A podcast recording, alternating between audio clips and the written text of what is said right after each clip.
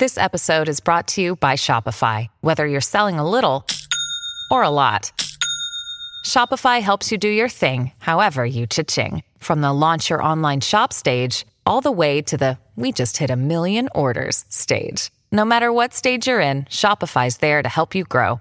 Sign up for a $1 per month trial period at shopify.com slash special offer, all lowercase. That's shopify.com slash special offer. We are leveraging our relationships with federal, state, and local law enforcement partners, using our tools at our disposal to find and bring everyone involved in last week's criminal activity to justice. We're looking at significant felony cases tied to sedition and conspiracy. Hello, I'm Jason Dick, and this is The Transition, a special edition of Political Theater. It's Tuesday, January 12th, 2021. The Capitol is on high alert, and the District of Columbia is under an emergency declaration as law enforcement agencies and the National Guard prepare for the January 20th inauguration. The FBI is warning of nationwide armed protests at state capitals in the coming days, and law enforcement officials at both the local and federal level are bracing for violence in the days leading up to Joe Biden's inauguration. Want to know how tense things are? For the first time, magnetometers will be installed at the entrances to the House floor, a response to some lawmakers saying they will carry firearms wherever they please, even though they're not supposed to bring those things into the chamber. That's right, the threat here is from lawmakers themselves. This all comes at a time when the top law enforcement officers on Capitol Hill have all resigned since the January 6th attack on the Capitol. Turning over your top officers at a vulnerable episode like the one we're going through right now has left some lawmakers to try and fill in the gaps. It hasn't been pretty. The Washington Post reports that the FBI has warned Capitol Police in the days before the riot to expect extremists to engage in war. Staff writer Chris Marquette covers Capitol Police for CQ Roll Call. Chris, uh, welcome to Political Theater. Thanks for having me. So let's start with just sort of the basics. Um, you've been covering Capitol Police for a couple of years now. Have you ever seen a situation that is as fluid and tense uh, as as what is going on right now at the Capitol? I, I have never seen something like this ever in my life. Period. So what's going on right now? I mean, like the, the you know there is an acting police chief um, who uh, has replaced Steven Sund. The uh, two sergeant at arms who oversee Capitol Police uh, in the House and Senate they resigned last week. There is a new uh, there there are new sergeants at arms who have just stepped in. Um, you know that could be short term as well, but the this situation where they're preparing for inauguration i mean usually that's a, a feat in itself trying to figure out just the di- all the different agencies that need to coordinate for something as big as the inauguration. Uh, at what what has been the reaction from the lawmakers and the staffers too uh, who you've talked to as they prepare for not just the inauguration but the possibility of of protests that could be uh, as violent as what we saw on january 6th yeah, so just to give you an idea of, of the complete shakeup that's going on within the Capitol Police is the Capitol Police reports to a three-member uh, Capitol Police board, uh, which, as you noted, you know, is comprised of uh, you know the two sergeant at arms of the House and the Senate, and then the architect of the Capitol, J. Brett Blanton.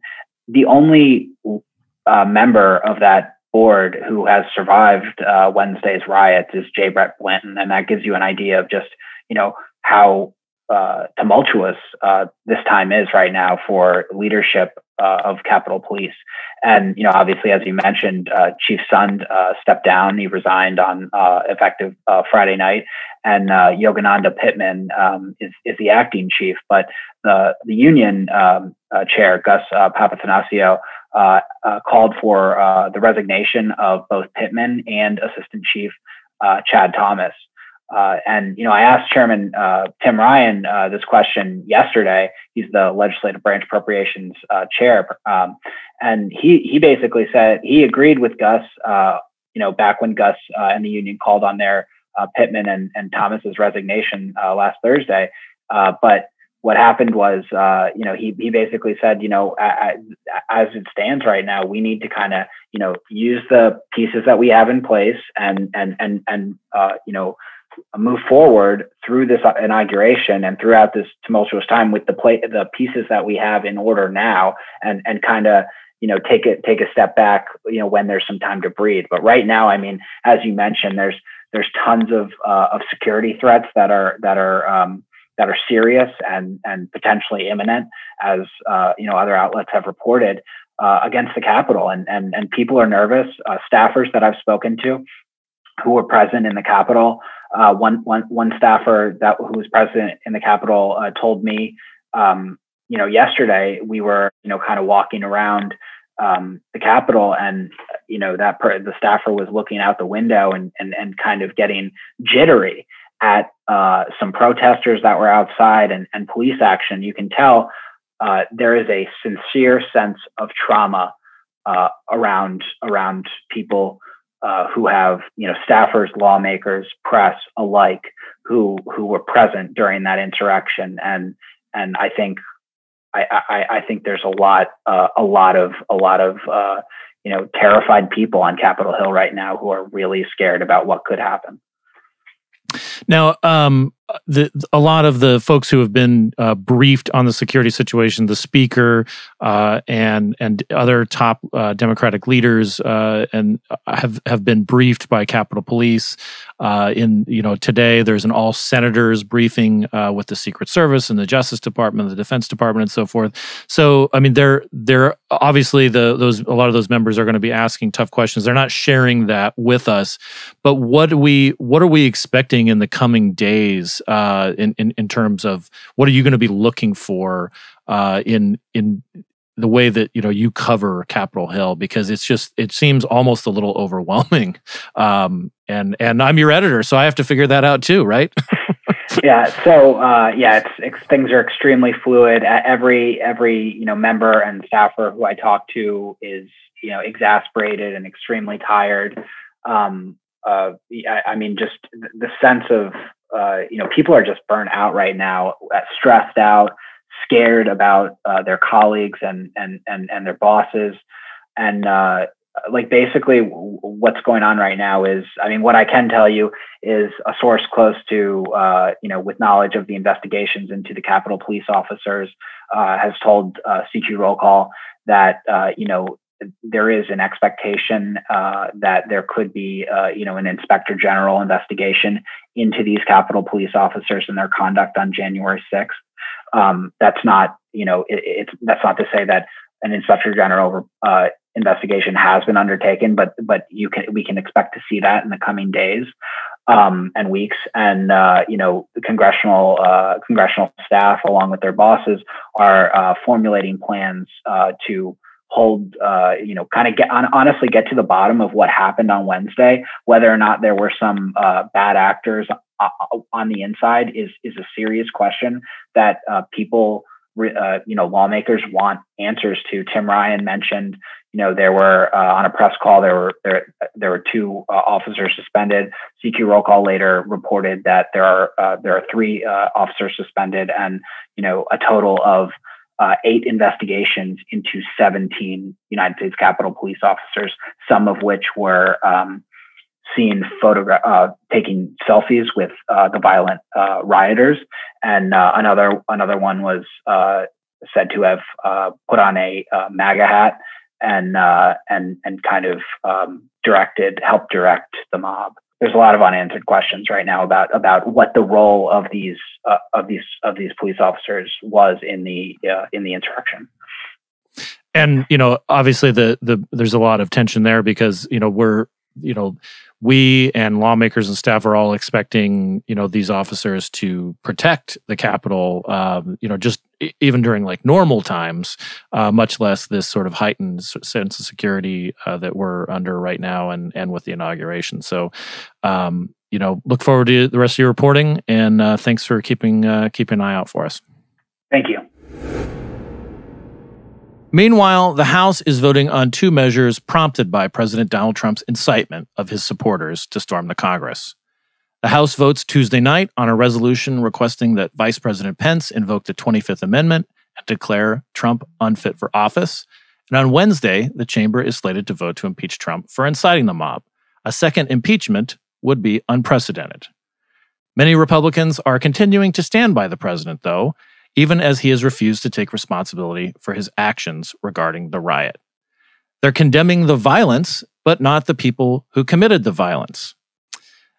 Todd Ruger, our uh, senior writer who covers legal affairs and courts, has today's grammar lesson about this. Todd, welcome to Political Theater.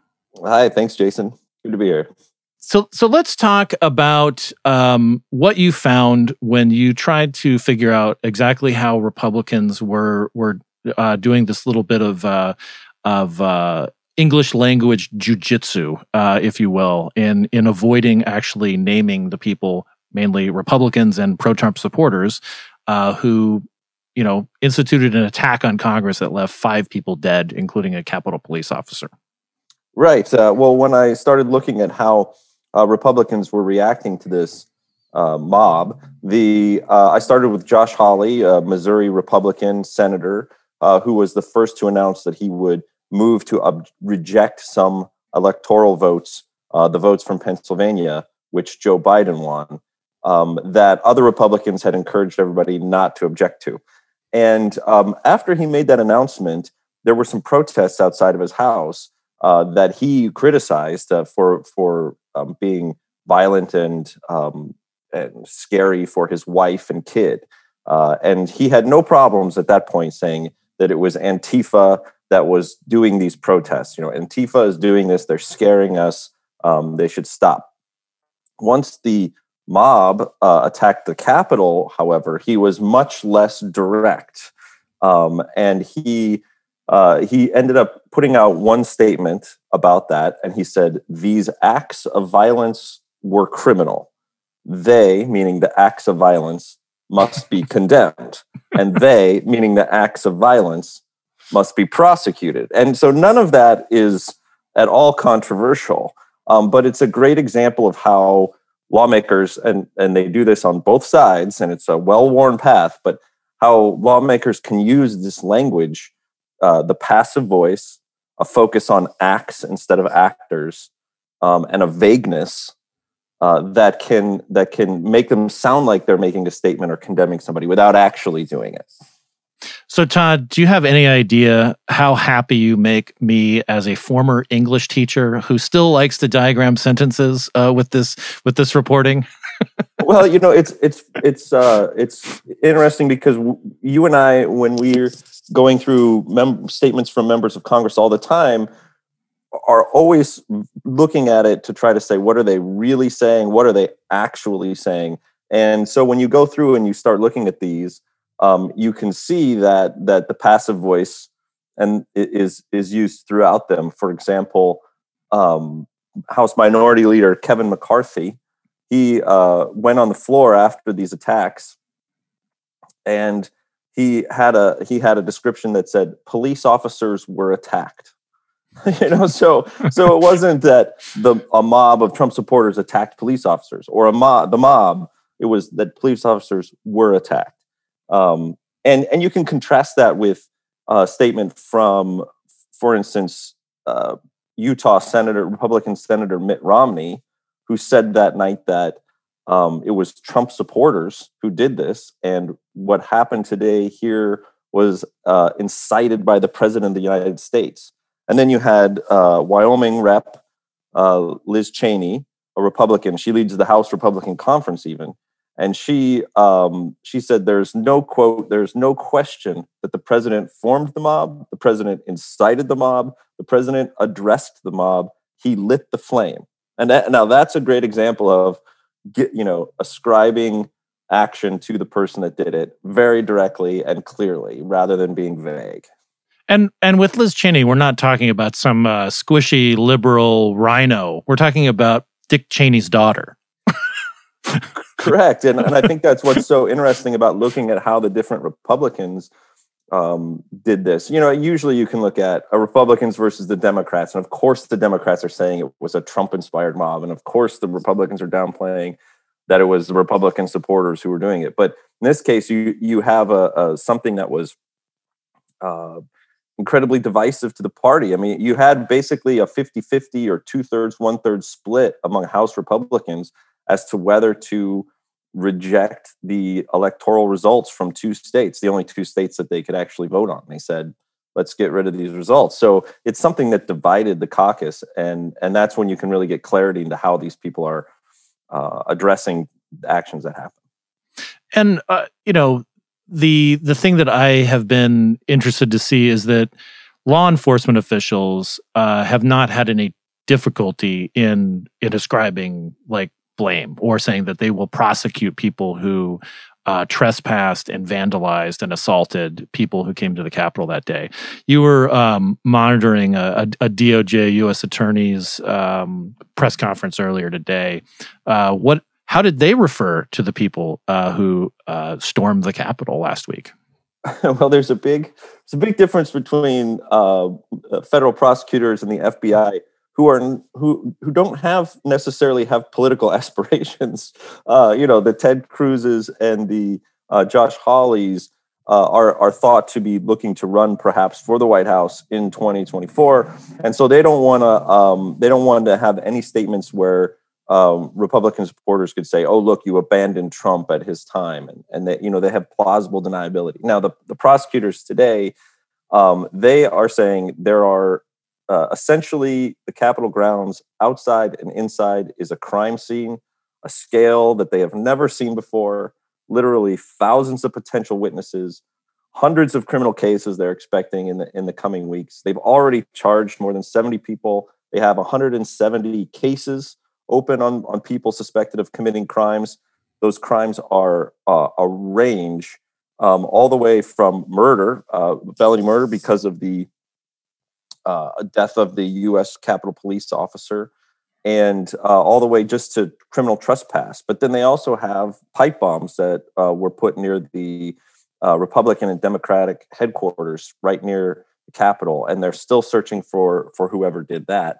And so they're, right now they're making minor arrests, but they say that they've got a task force that's built um, to to look at sedition, uh, bigger bigger charges, conspiracy charges.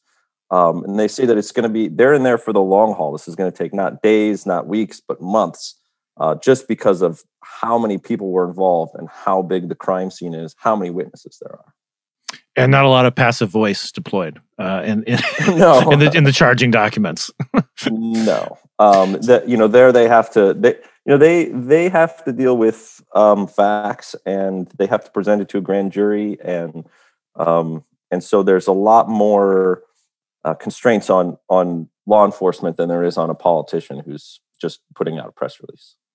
And getting back to the the members who are sort of dancing around and using this mushy, mealy mouthed, you know, uh, language, passive voice, and so forth. Um, I mean, just as as somebody who writes and edits for a living, um, I I find it sort of highly offensive. But in it also occurs to me that the effect that they may they may be trying to dance around not offending people, but the effect of that kind of language is usually um, a, a, bit lukewarm in general. They're not they're not really fooling anybody that they're not saying anything. I mean, and and even with like the one of the things that I that I I think that is interesting about the president and his use of rhetoric is that he does identify people. He there isn't a lot of passive voice, uh, even like as he is uh, not taking responsibility for what for what he did. Uh, he's using very direct language, and you know, people do respond to that, um, even if it leads to tragic consequences, like it did in this case.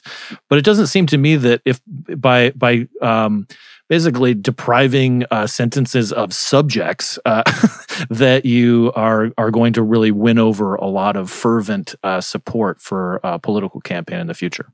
That's true, but one of the things I think you can say about Tr- Donald Trump is that he's very vague he never really details anything out. You know, he just says it's really horrible or it's the worst ever. You know, one of the things that um, other Republicans did, or the best ever, Todd, or the right? best, ever, yeah. yes, um, the biggest witch hunt in history. You know, but he doesn't really detail that much about it. Um, the, so, so one of the things that Republicans also did, right in the aftermath of this, was to broaden what they were talking about to encompass things that they could then attack uh, that they that they were the democrats you know? So you have uh, Josh Hawley, who gets on the floor after this attack, he's facing a lot of pressure now to abandon his effort to reject the uh, uh, results of the Pennsylvania election, and and he's and he is under pressure to address the violence that just happened, you know, an hour earlier. And he says, when he gets to the floor, he says, "I just want to acknowledge when it comes to violence."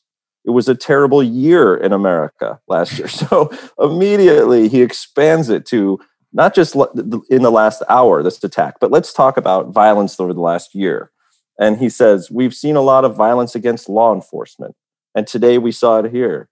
In this country, violence is not the answer, kind of thing. You know, um, violence is not how you achieve. So he he turned the attack on the Capitol by his own supporters into, hey, let's talk about how Antifa or the the Democrat, Democrat people that Democrats are supporting were attacking police officers this summer you know so but he didn't actually say that either he just left it vague and open and alluded to it enough that he and his supporters know what he's saying and uh, who he's blaming and who he's not blaming passive voice dog whistling you might call it um, well, Todd, uh, I, I, appreciate you uh, doing this. As as uh, as I said before, you do an old English teacher's heart uh, well with with stuff like this, and I and I do think that it is important too uh, to look at how language is utilized because so much of what we are seeing, whether it's on Twitter or on the on the floor of the House and Senate, um, you know, language is being deployed in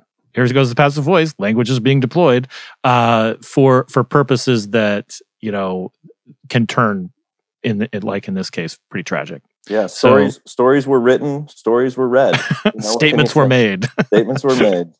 and and I just want to apologize right off the bat for my inadvertent. I did catch myself use of passive voice. Uh, I'm I'm on uh, I'm on uh, alert now for that. Uh, Todd, thanks a lot. Sure, thanks for having me. And that's going to do it for today's edition of the transition. Uh, on behalf of the CQ Roll Call Newsroom, thank you for listening.